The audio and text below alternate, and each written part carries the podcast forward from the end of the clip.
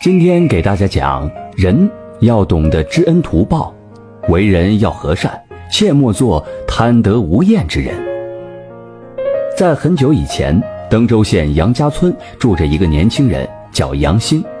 虽说他岁数不大，刚刚三十出头，可这年轻人心善，懂得感恩，还磨得一手好豆腐，附近的村民都爱吃他磨的豆腐。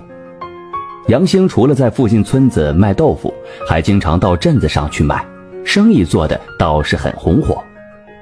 杨兴的妻子是托邻村的媒婆杨三娘介绍的，他的妻子出身贫寒，能吃苦，能干活，可就是有一点不好，这妇人贪财。每当杨兴卖豆腐回来，妻子第一句就问：“卖了多少银两？拿来我数数。”每天皆是如此，杨兴也从来不和他计较，只要这钱用在家里也就行了。正当杨兴的买卖做得红火之时，当地遭遇了旱灾，地里的庄稼都倒了大霉，磨豆腐的原材料是豆子，这一下子就断了货源。杨兴到处去收购豆子，可是寻遍四六八庄，这镇子上也都跑遍了，虽然买回来一些。过了不久，磨豆腐的豆子还是断货了。看着柴房里仅有的一盆豆子，杨兴是一筹莫展。第二天，将最后一盆豆子磨好豆腐之后，杨兴便像往常一样去邻村卖豆腐去了。刚走出村头没多久，迎面走来一个白发老者。在杨兴与他擦肩而过的瞬间，这老者被飘香的豆腐味吸引住了，于是。老者就拦住杨兴，就问：“车中可是新豆腐啊？”“正是，你要买一些吗？”那老者嘿嘿一笑：“嘿嘿嘿，这车豆腐啊，我全要了。你这豆腐可是出自你手？”“对呀，我爹生前就是做豆腐的，我这手艺啊是我爹教的。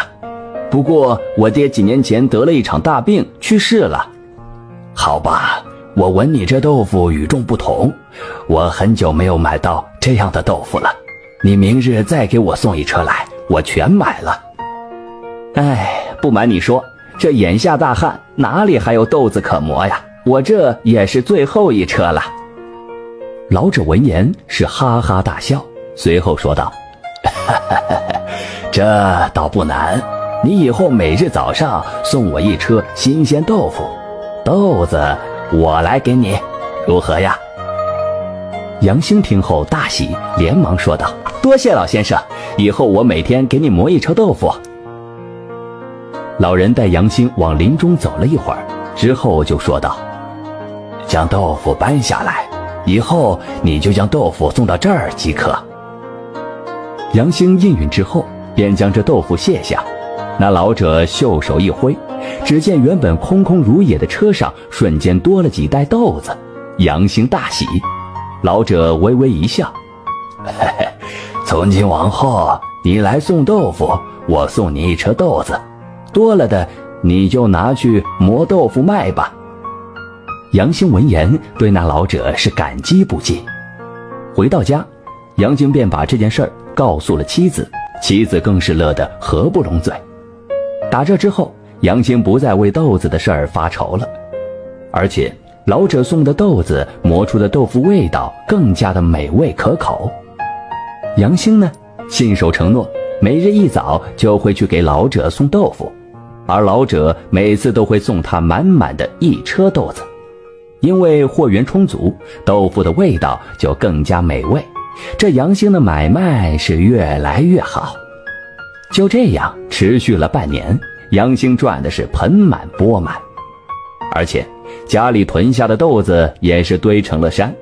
妻子看着赚来的银两是合不拢嘴，再看看这堆成山的豆子，这心里边就泛起了嘀咕：如今我夫妻俩有的是钱，这豆子已经堆成山了，何必再费功夫给那怪老头送豆腐？就算不送了，这也够我们卖上一年半载了。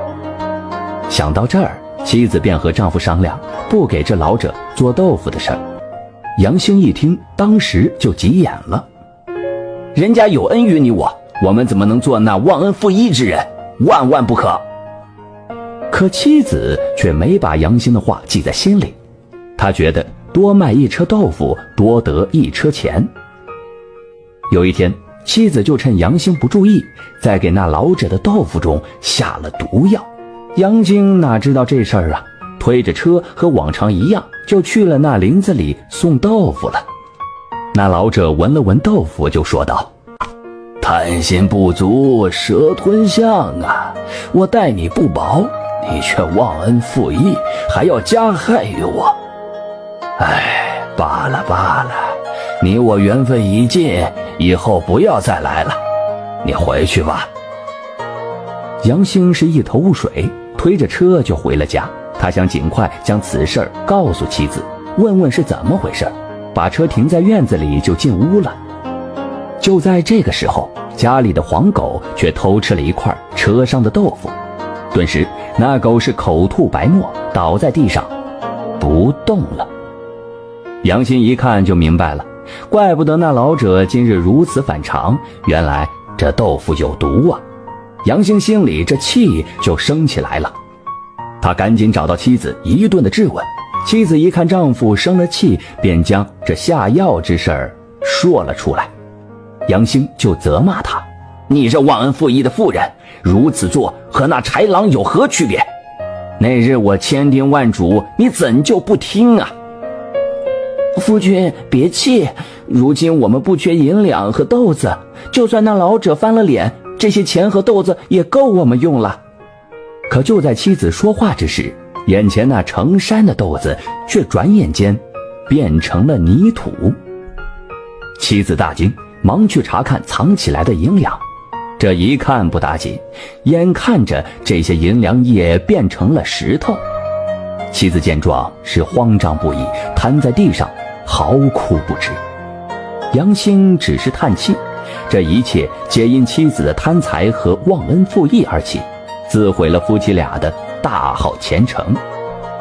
一日，杨兴便去了那林子，他跪倒在地上，连连道歉，在地上拜了又拜，以求得以后日子的安宁。